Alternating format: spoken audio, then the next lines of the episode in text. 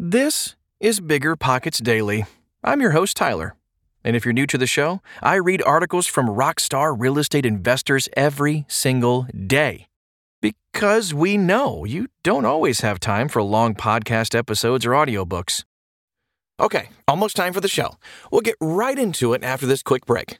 Meet Rent App, the seamless, secure, free way to collect rent. Built by a team of fintech veterans behind Square and Cash App, Rent App uses ACH bank transfers to deposit funds directly into your account. You don't even need to download anything. Rent App setup is straightforward for renters, and there are no apps for landlords to download. Both get peace of mind with a digital transaction history. That means no more lost checks, managing a dozen different payment apps, or even wondering whether payment was sent. Landlords say Rent App is the most convenient way to collect rent, and we think you'll agree. Rent App, the free and easy way to collect rent. Learn more at rent.app slash landlord.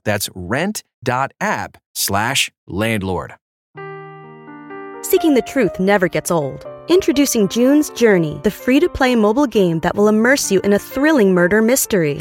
Join June Parker as she uncovers hidden objects and clues to solve her sister's death in a beautifully illustrated world set in the roaring 20s. With new chapters added every week, the excitement never ends. Download June's Journey now on your Android or iOS device or play on PC through Facebook Games.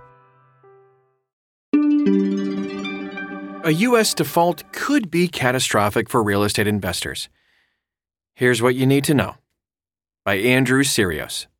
The financial press was abuzz again about the debt ceiling deadline and the risks of another government shutdown and perhaps a catastrophic default on U.S. debt. But an agreement was reached. So let's first start with a quick overview of what's actually going on and how such fiscal cliffs have gone in the past. Here's a recent history of debt ceiling debates. The debt ceiling is supposed to set a cap on the total amount of money the U.S. federal government is authorized to borrow. Over recent years, this ceiling has, for the most part, been something of a joke. As the website for the U.S. Department or Treasury Department notes, since 1960, Congress has enacted 78 separate times to permanently raise, temporarily extend, or revise the definition of the debt limit. I'm not sure what you call something that has been raised more than once a year for over half a century. But a ceiling doesn't seem like quite the right word for it, you know? Every once in a while, however, negotiations break down and the clock strikes zero before an agreement to either raise the debt ceiling or lower spending, or maybe a mix of the two, is reached. In such cases, a government shutdown ensues although it should be noted that such shutdowns are only partial and usually involve furloughing government employees and suspending entitlement payments and the like. There have been 10 government shutdowns since 1980, although the four that took place in the 80s all lasted under a day, two for only about four hours. the longest that occurred before the turn of the century was in 1995 and 96, and it lasted 21 days. Only some agencies were affected, and about 284,000 federal employees were furloughed. This took place shortly after 800,000 were furloughed in a five day shutdown a month earlier.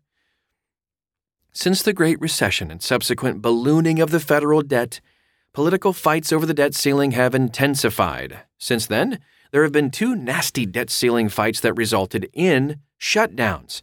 The nastiest one was probably 2013 which led to a 16 day shutdown that affected all agencies and led to furloughing 800,000 federal employees. A bipartisan super committee was supposed to find $1.5 trillion in cuts over the next 10 years, but failed to do so. Thus, we defaulted to an across the board, excluding entitlements, budget sequestration that basically no one was happy with. The cuts lowered spending by about 1.1 trillion over the next 8 years below what they would have otherwise been. Although some of that sequester was subsequently removed. In 2018, there was the longest shutdown on record, 35 days. This was in January. That was predominantly held up over disagreements about a proposed border wall. The cost to the government was estimated at 5 billion bucks. That's no chump change and there were plenty of disruptions from these shutdowns. For example, air travel was strained, national parks were closed, and a bunch of other problems and inconveniences occurred. But there were no major effects. And it almost went without notice to real estate investors as prices showed no effect from any of the shutdowns nor sequestration. If budget deficits were rustling some feathers back in 2013, then said rustling has likely increased several times over as the US budget deficit passed 1.1 trillion for just the first half of fiscal year 2023, just the first half. And this is after the brunt of the COVID 19 pandemic is no longer there to justify all this spending. Of course, just because the budget is out of whack doesn't make it obvious how to address such an imbalance. What gets cut? How much? Should taxes be raised? Which ones? And by what amount? Obviously, there's a lot to debate. At issue here are a variety of issues. See what I did there? Including clawing back unspent COVID-19 money, about 30 billion, future budget caps, regulations on energy development, and whether to increase work requirements for those receiving food stamps, Medicaid, and or TANF, TANF, temporary assistance for needy families.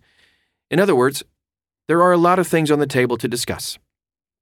With so much on the table, it could be difficult to work out a deal.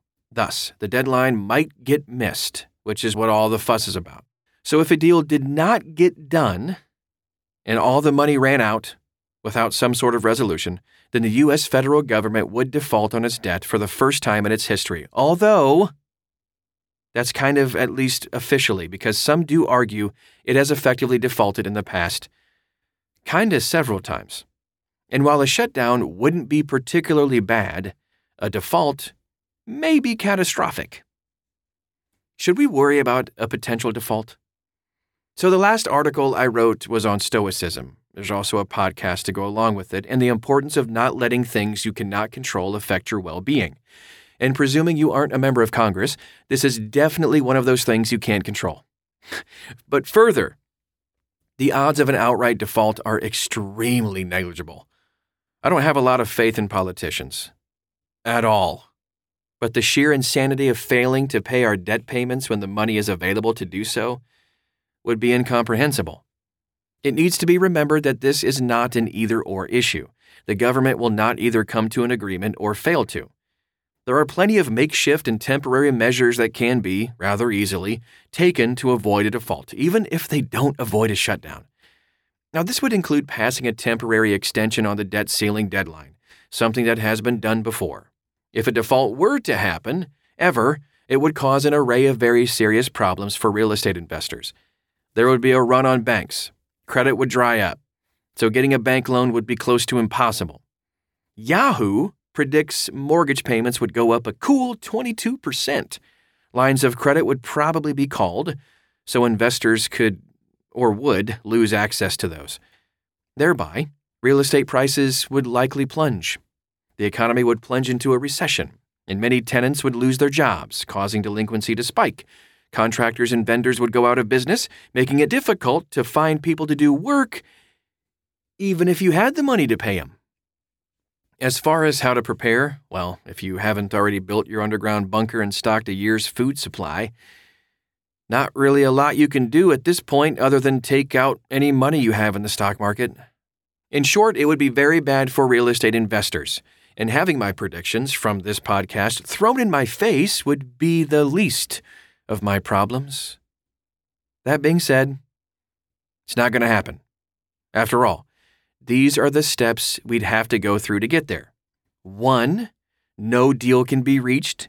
Two, no deal can be reached before the Treasury runs out of money to make interest payments. Three, no extension nor temporary deal is made to pay for interest payments. Four, once the financial markets begin to panic after a payment is missed, Congress doesn't immediately change course and make its debt payments. I'd say the odds of 1 and 2 are at least kind of possible, albeit unlikely. 3 is basically impossible, and 4 is just unfathomable.